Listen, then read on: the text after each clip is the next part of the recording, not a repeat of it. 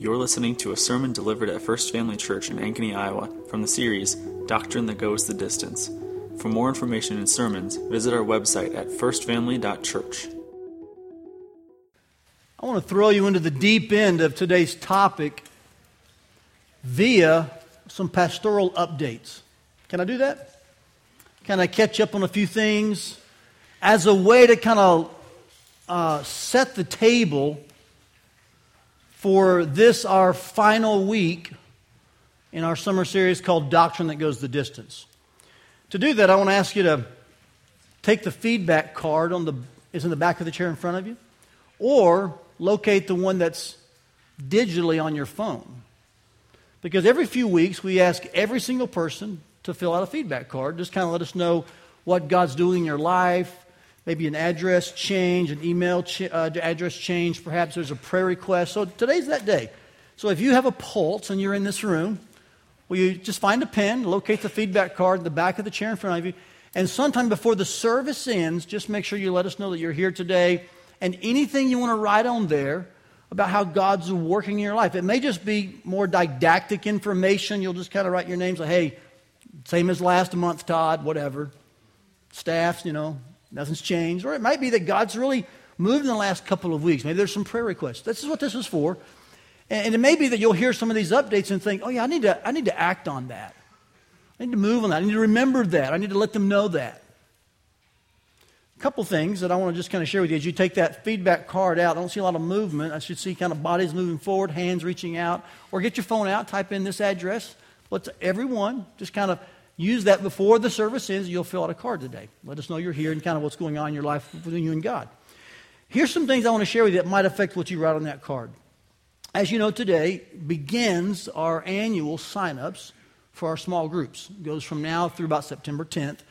We usually pick, take about three weeks and just really kind of urge all of you to get into a small group. Um, we have about 80% of our, of our average weekend crowd is usually in a small group. And so we're really pushing for 100%. We're good with 80. We like that, but we're always encouraging our leaders look around who's new, who's not in a group. And so that kind of starts today. You'll probably find a lot of our leaders will be kind of dispersing throughout the crowd in the cafe in the gym, asking if you are you in a group this year? Are you, you plugged into a lighthouse. That's kind of our name for small groups. In fact, the close of the day's service, we're going to have all the lighthouse leaders here in this service up. You'll see their faces and you'll be able to kind of recognize them and you'll know why they're kind of seeking you out, okay? Not only that, though, but tonight we have our uh, fall kickoff party in the parking lot. That's where a lot of our signups will happen physically. You can sign up your kids for Awana there. Uh, you can sign up for your lighthouse there. You can also do all that digitally as well on our website. Just go to firstfamily.church. All of our signups happen that way. But you can do it physically tonight the party in the parking lot. There'll be food, there'll be inflatables. I've invited a lot of our neighbors who are in our neighborhood. They're coming tonight. And just a way to, and I'd encourage you to do the same thing, just invite people to come. It's a good way to kind of exposure the church. But if you're kind of wanting to kick into to a group and sign up for a class, maybe, you want to get your kids into Awana, maybe you want to sign up for the Christmas musical that the kids are doing this Christmas. That'll start tonight as well. So, a lot of things that are happening this fall kind of kick off today, and sign up start today, as, and they happen tonight as well. It's a good chance to kind of meet a lot of the leaders. So, those are all things that we encourage you to be involved in.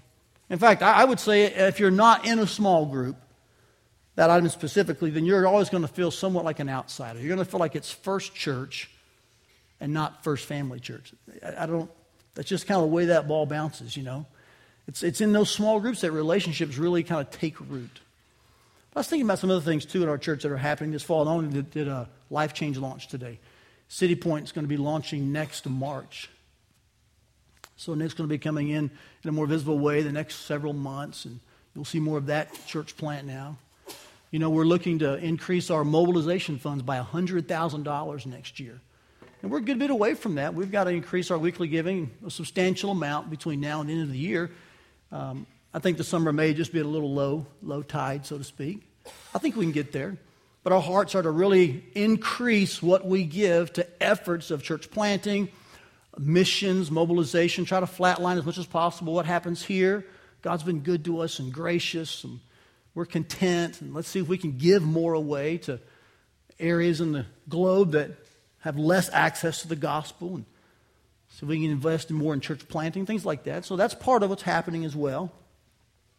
You can read about other things happening in uh, your, your worship folder. One of those will be this Wednesday. We're having an all day, church wide day of prayer and fasting.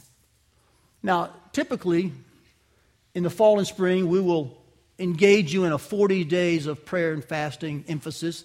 Not every single year, but most years we do one in the spring, one in the fall. And we just kind of encourage you uh, to pray and to fast at certain times during that 40 day period. About a month and a half ago, I just was so burdened with some situations in our church.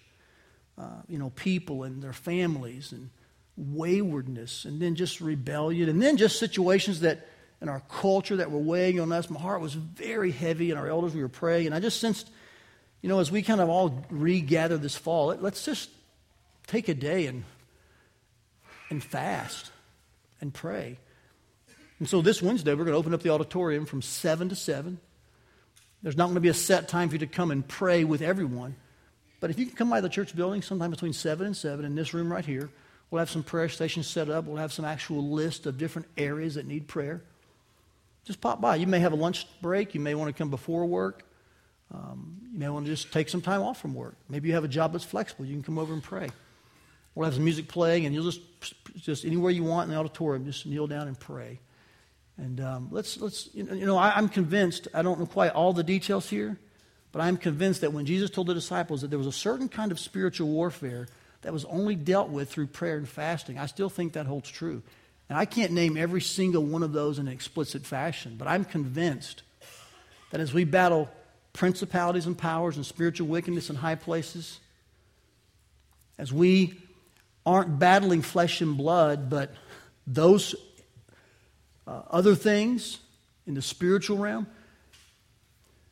that yes, prayer and fasting are huge weapons.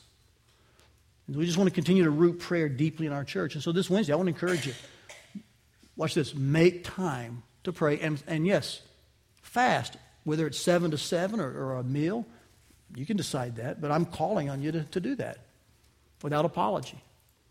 In fact, I, what, I'm, what I'm saying is this from tonight's get together, we sign up for our groups, to the Kids Awanas, to the different programs, today's to, to Wednesday's prayer and fasting, to missions, to investing more financially, all those things. Watch this, church. Listen, without apology, unashamedly, I'm calling you to action in those areas.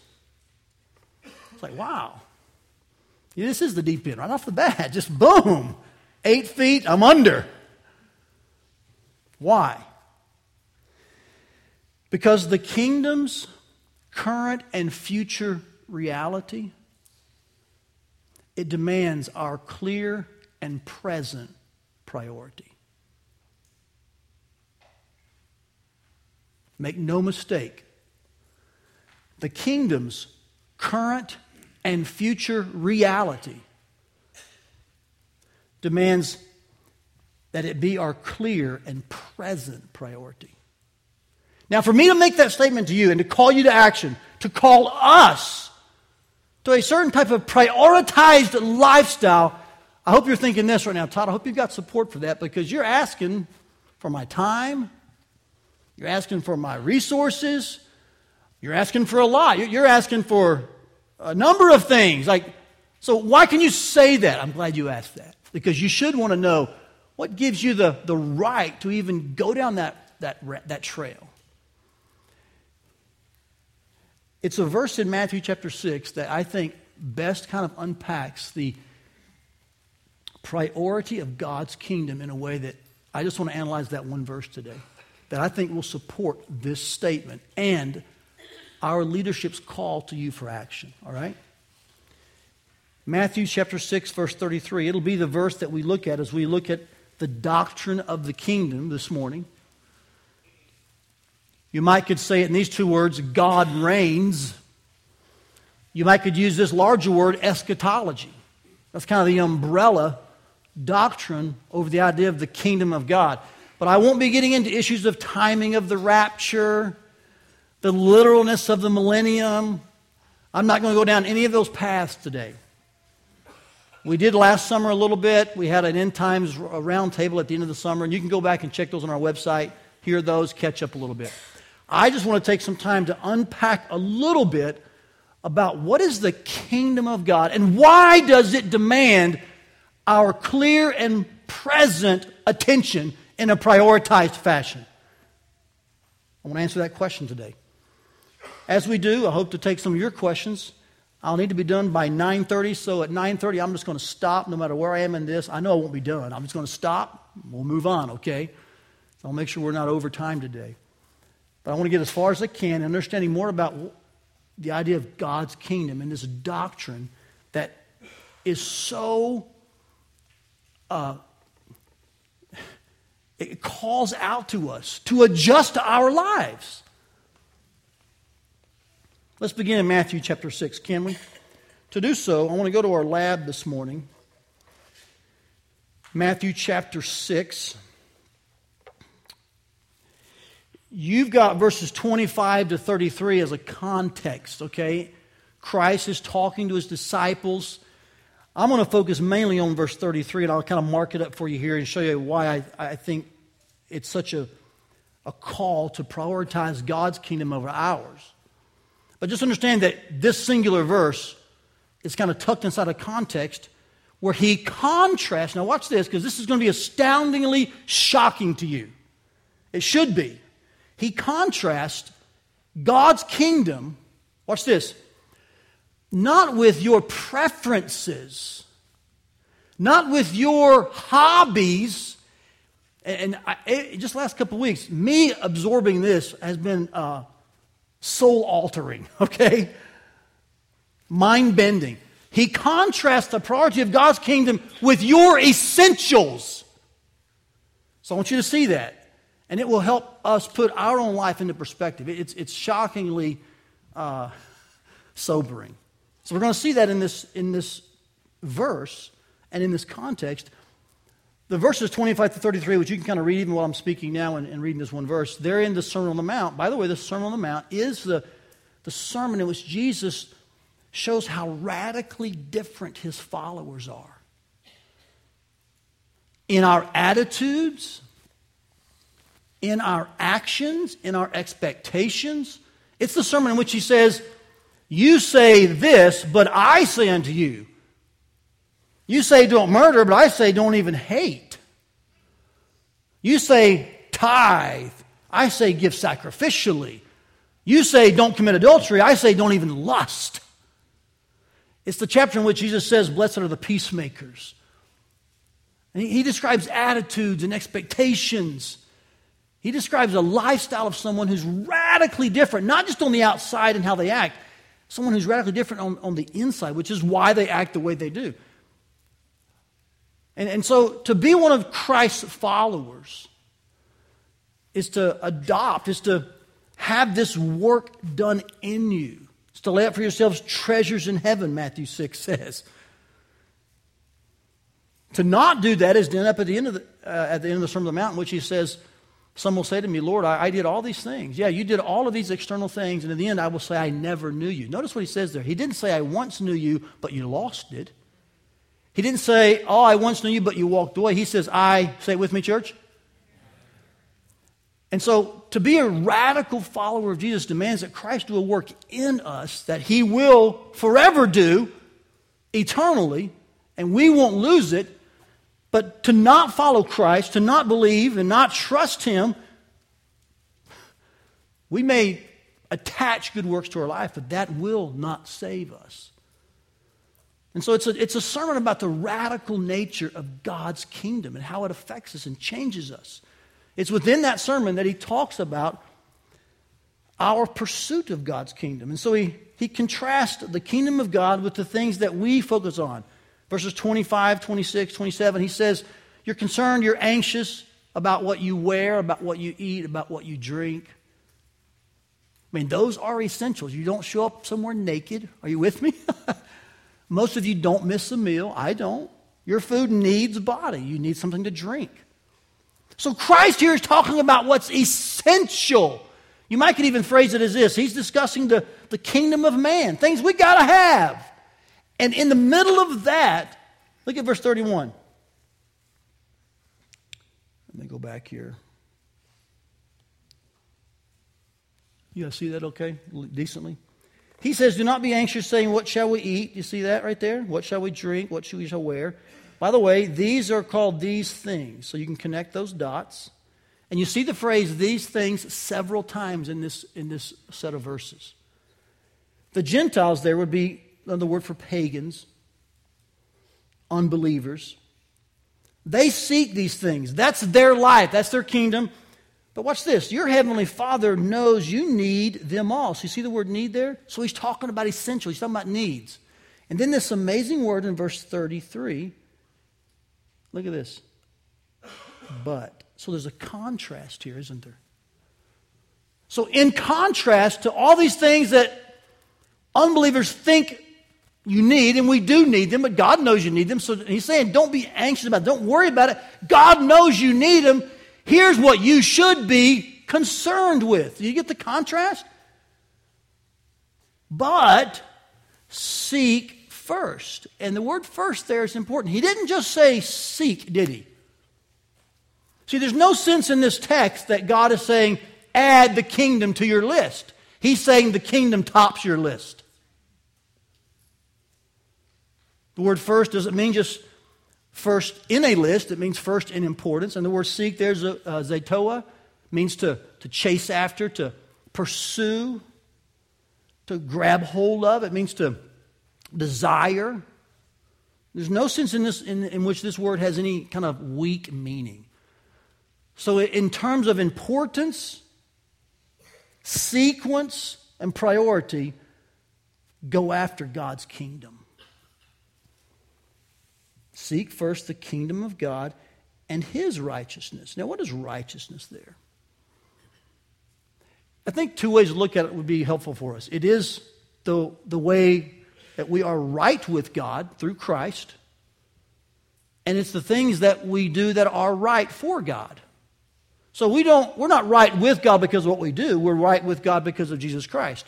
Christ is the righteousness of God. Yet when we do right things through Christ's power, those are righteous acts. So in both ways the term is used in the Bible. I think here he's saying, seek the things of God, things that are righteous. And I think by implication, seek Christ, seek to be right with God through Christ, but seek to do right things for God. All that's probably encompassed in this. In other words, God's kingdom, His righteousness, the things of the Lord, Jesus Christ, right things are what we should seek. And then watch this. And then all, here's the word these things again. All these things, which would be what? Yeah, what we're going to wear, what we're going to eat, what we're going to drink. Say it with me our needs. You see, the, the boat may not be in here. I don't know. Maybe it is. I don't know. Do I think this is an umbrella term in some ways? Where Christ is saying that, it, that our whole life is encompassed? Yes, I do believe that. So you could say, in some sense, our hobbies, our preferences, our wishes are included here, or what I call sometimes our little K's. Our schooling choices, our restaurant choices, our, our vacation hot spots, the things we like, our favorite teams, those, are, those aren't sinful. So they're included in this, but I think what he's also saying is this all of those things you think you need and the things you definitely do need, they're still not as important as what he knows we need, and that's his righteousness and his kingdom. If we seek that first, then these things will be added to us. Now, now, can we just be frank here? When you see the word added, does that not help you understand that this context is one in which our, I'm just going to say it to you as, as, as, as when I was studying just how this came about. Even the word added lets me know there's, there's a sense in which all of our necessities are still extra. I mean, that's kind of hard to hear, isn't it? But he says, hey, all these things that, that you need, your, your father knows you need them, and we'll add them to you. Like, even the, even the clothes and the drink and the food, yeah, that's a bonus. When you have God's kingdom, that's the core, that's the necessity. This is, this, is this not mind bending now? Isn't this soul shattering? That suddenly we, our world is turned upside down. We thought we had to have clothes, food, and drink. That's a necessity, and we'll add God to that. No, it's exactly the opposite. The doctrine of the kingdom is so important, so critically fundamental to your life that actually it's the most important thing about your life. And what you wear, what you drink, what you eat is actually a bonus. That, that's, no one thinks that way. Your pastor doesn't think that way. That's just different. But Jesus' teaching is so crystal clear to us. So there's two things I see in this verse or set of verses. And again, read the whole context. This is just the, the nut graph of it I think really brings much to us about the kingdom. I see a couple things. I see the reality, I'm going to write these words in here. The reality of the kingdom first. I'm going to talk about that with you. And then I see the priority of the kingdom second. Can we talk about those for a bit? I doubt if I'll get to the priority much, but I want to talk about the reality of the kingdom and teach some things about it, okay? We see, first of all, just say this, and then we'll, we'll go off the lab and kind of look at the verses, that, that the kingdom is a real kingdom. Jesus Christ did not say here, look at the verse again, seek first the concept of the kingdom of God, did he? He didn't say seek first the coming kingdom of God. He gave a literal time and space command to disciples seek first the kingdom of God. And the, the explicit understanding is it must be here and now and able to be sought. It must be real, actual. It is. Let's talk about that for a bit, okay? Let me show a couple of verses that I think will help us with this. We'll go out of our lab and we'll look at some. You want to write these verses down. Matthew chapter 3, John the Baptist came on the scene. He said, The kingdom of God is at hand, or the word is near. He was preparing the way for the Son of God who was bringing the kingdom of God. When Jesus arrived a few months later, he said the very same thing the kingdom of God is near, the kingdom of God is at hand. This is Matthew chapter 4. We see later in the New Testament, I think this verse may be in there somewhere right as well, where Paul affirmed that the kingdom of God is not food and drink, but righteousness, peace, and joy in the Holy Spirit. So the kingdom of God has come and it came with Jesus, and it's not necessarily what you eat or drink, it's something bigger than that, something more important than that.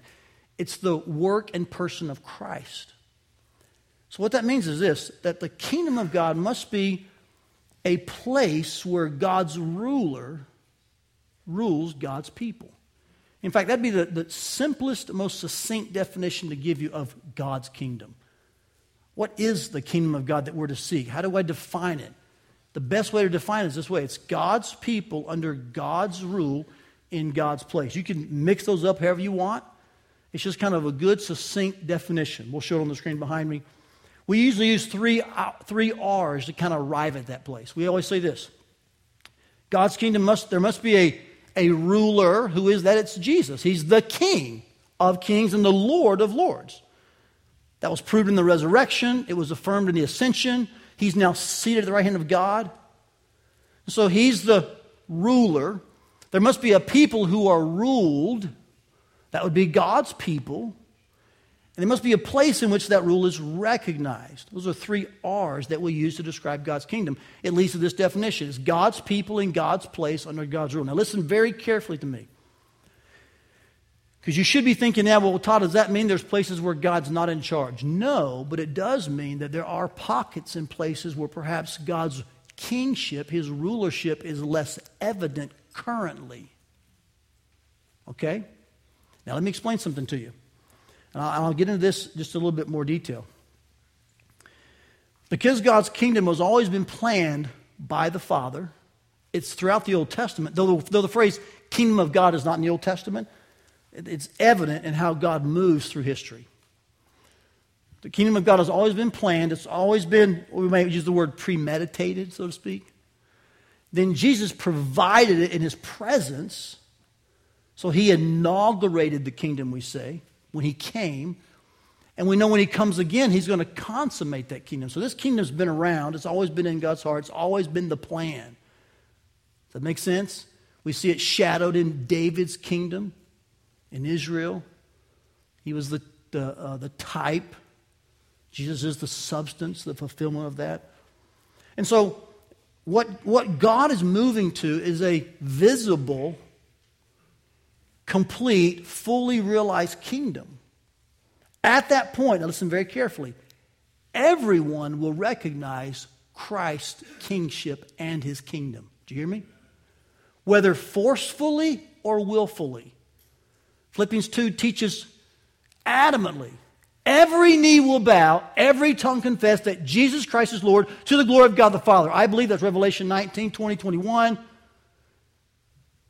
The final enemy is vanquished. Jesus crushes the head of Satan, 1 Corinthians says. That day is coming. On that day, there will be a, a completely visible and fully recognizable by everyone kingdom with Jesus as king. Amen. Until that day, he is still king, but he's not always recognized by everyone. Do you know that? And so we say in this meantime that the kingdom of God is when there is a king ruling over his people in the place where that rule is recognized. That's kind of how we see the kingdom of God currently. So just kind of keep that in mind. The phrase we also use is this that it's already but not yet. So when did Christ's kingdom come? When he came. It has always been planned by the Father, but in the fullness of time, Jesus came and he said, The kingdom of God's at hand. So he brought the kingdom, but it's not yet fully realized. It's not yet fully visible, although, watch this, it is fully viable. But when he comes again, it will be fully visible. So it's already, but yet it's still not yet. Now, let me talk to you more about the, the, the kingdom from a classroom perspective. Because we believe that's what it is, that means we also believe that it's not some things. It is not fully already. If you believe it's fully already, and there are some that do, you tend to have an over realized eschatology. Remember, the, the doctrine of the kingdom falls under the idea of eschatology. And if you think that everything's already happened, that 70 AD was the coming of Christ, which full preterists would believe that, then you tend to have an over realized eschatology and you become what I believe somewhat naive. It's just going to get better and better. It's really not as bad as you think. And sometimes naivety, naivety sets in, and it, it really is as bad as you think. you know what I'm saying?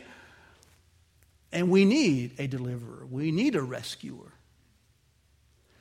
But it's not just fully not yet either. There are parts and aspects of the kingdom that have come. So that's why we say it's already but not yet. If you think it's fully not yet, that nothing of the kingdom is that when Christ left, he, he took the kingdom and we're just kind of waiting in this vacuum, you have an under realized eschatology. And you end up, end up typically being hopeless. So I don't, I don't think we should be naive, nor should we be hopeless.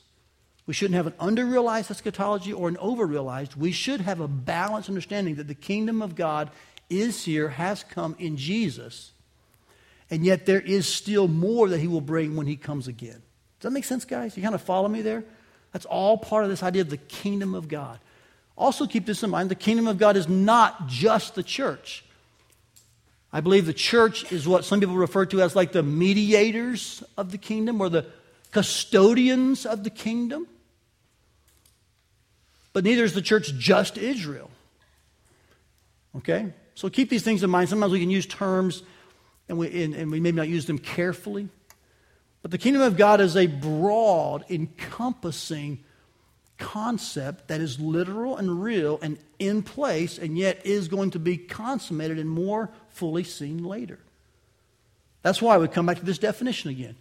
It's God's people in God's place under God's rule. Colossians 1 13 and 14, I'll have Ryan find those verses. They give you a, a good way to kind of see this definition from a biblical point of view. Listen to these verses. He has delivered us from the domain of darkness and transferred us to the kingdom of His beloved Son. So, where are you currently as a believer? In whose kingdom? You're in the kingdom of the Son of God. So that means it's present, it's real, it's actual. Time and space, you've been taken out of a kingdom of darkness. You're in the kingdom of Christ's Son, and in His Son, you have redemption, the forgiveness of sins. That's a great kingdom to be in. Amen, church?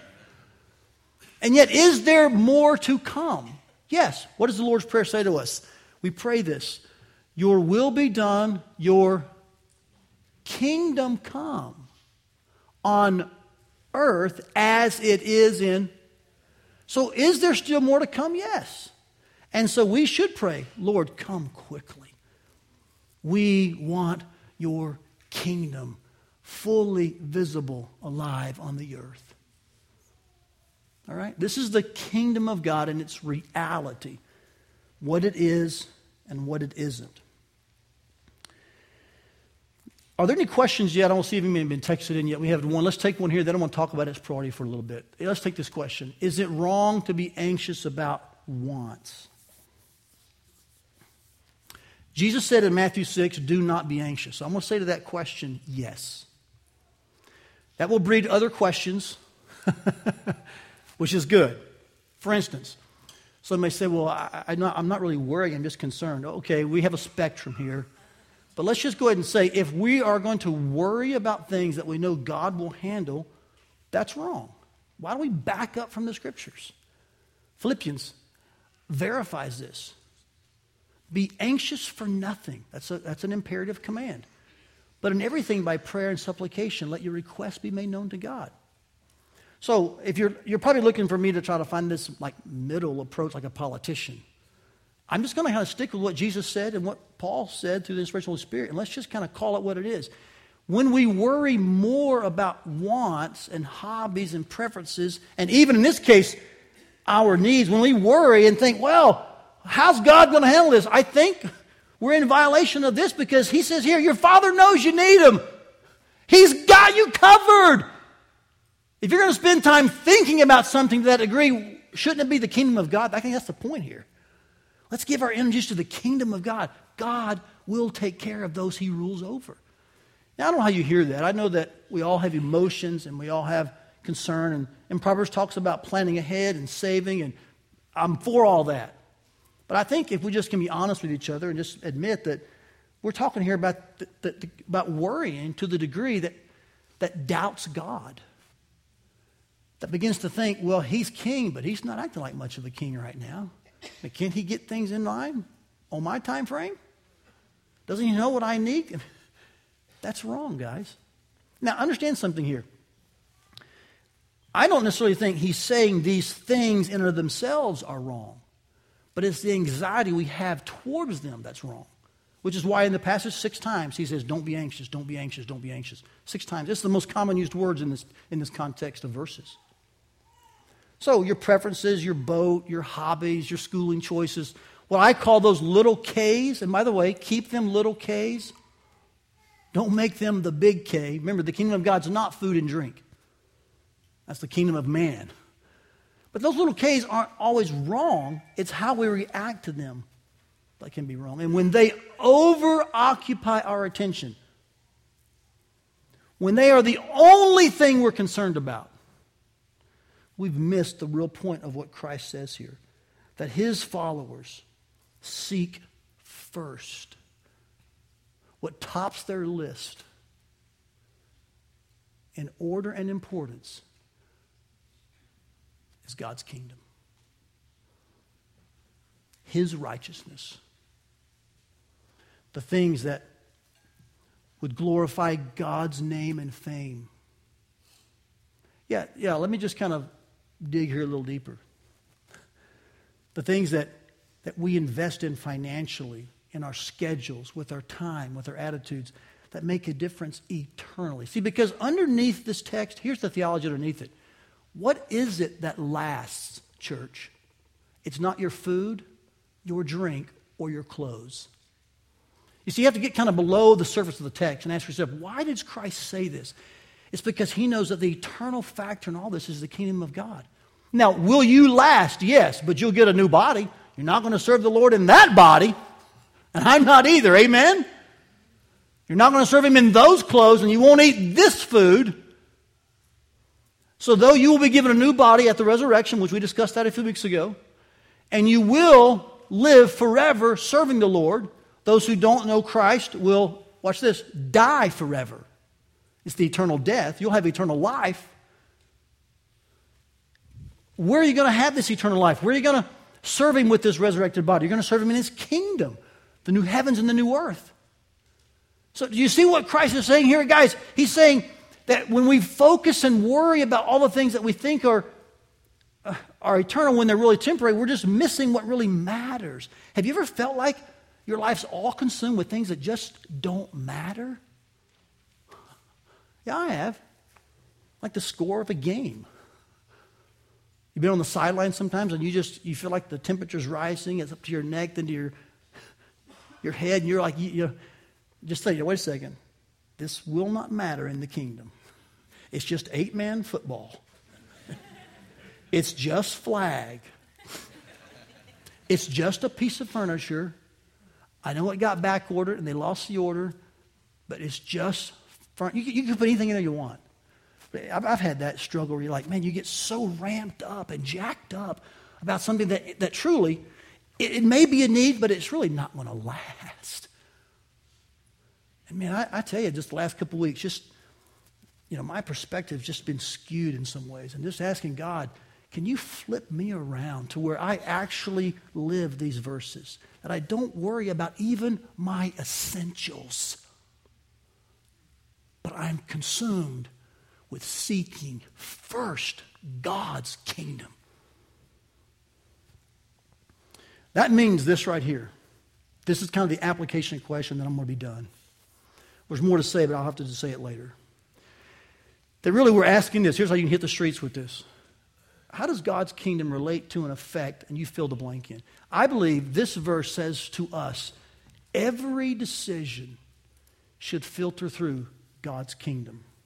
I should have brought one of those like filter things in using a kitchen. What's, what's the name of those things? I don't know. That maybe it's filter. I don't know. But it's got a handle and it's got like a little you know fine screen. Colander sift. Yeah. Okay. Great. Uh, Food Network stars here. That's awesome. You know. I mean, we should hold one of those out and everything. Watch this church. Everything. You don't just put what you want in there. Every single thing goes through the filter of God of God's kingdom. And what does God's kingdom say about this? How I spend my money. In fact, here's four pictures. Just look at real briefly. What does God, God's kingdom say about my calendar, my schedule, what I'm doing, what my kids are involved in? That's why when I called you to action in the introduction, they were for things that matter. Does it mean your family doesn't matter? Does it mean your kids don't matter? Does it mean that sports doesn't have a part in it? I'm not saying that. But I will say this to you Family idolatry happens when we serve the kingdom of man to the exclusion of the kingdom of God. And you can train your kid to be a great quarterback, but he doesn't learn scripture, that's a losing equation. Now, do you have to have Awanas to do that? No. I know that. But is Awanas a good tool? Is Sunday school here a good tool? Is commitment to a lighthouse a good tool to make sure that happens? I think it's a great tool. So I'm going to push you towards using that avenue to say, you know what, let's emphasize and part is the kingdom of God. It's a practical way to, to live out this verse, is all I'm saying. I think we can see that. It's just an honest conversation. So, how does the kingdom of God affect your calendar? How does it affect your relationships? How you treat people? How you view the people who live in your city, in your neighborhood? You know, God loves people, doesn't He? And so, because the Holy Spirit sheds abroad God's love in our hearts, guess what we should do? Love people. The, the principal of Ankeny High School, um, Dr. Jeff Hawkins, a lot of us know him. His son's got a severe illness right now. We heard about it last week. Some of you know this. So we sent him a card. I'm not sure if much about Jeff on the spiritual side, but I, I'm friends with him. Some of our folks are friends with Jeff. And um, we love Ankeny High School. I do. Uh, we take him donuts every year, first day of school. This year, in fact, we took donuts to every school in the city on the first day because we love the people in our city. We love our schools. We love our educators. We, that, that shouldn't be considered weird. We should do things to say to our people in our city, hey, we love you. God loves us and we love you. We don't know how many of them are believers or not, but you know what? Loving people is one of the very first ways that we get conversations about the gospel with people. God's kingdom will affect how you view people, how you treat them, how you look at them. That's why the, the real issue in our country isn't political. You know that? It's not a red or blue issue. It's not a white or black issue. The real issue in our kingdom, in our, in our country, is a kingdom issue. I don't belong to a political party. I belong to the kingdom of God. And so that affects how I see people and how I look at issues. So, how, how does the kingdom of God affect your relationships? How does the kingdom of God affect your finances? And your ability to be generous. One of the things that Julie and I have been doing lately is we've been using this thing called mustard seed. And we gave the cards to you last year at Remember. Not many folks jumped on board and wasn't that big a deal. But we've watched this year about 15 to $20 a month. Uh, what it does is mustard seed rounds up every expense that you make with your check card. And so if it's 1833, it goes to 19. Or if it's 245, it goes to 3.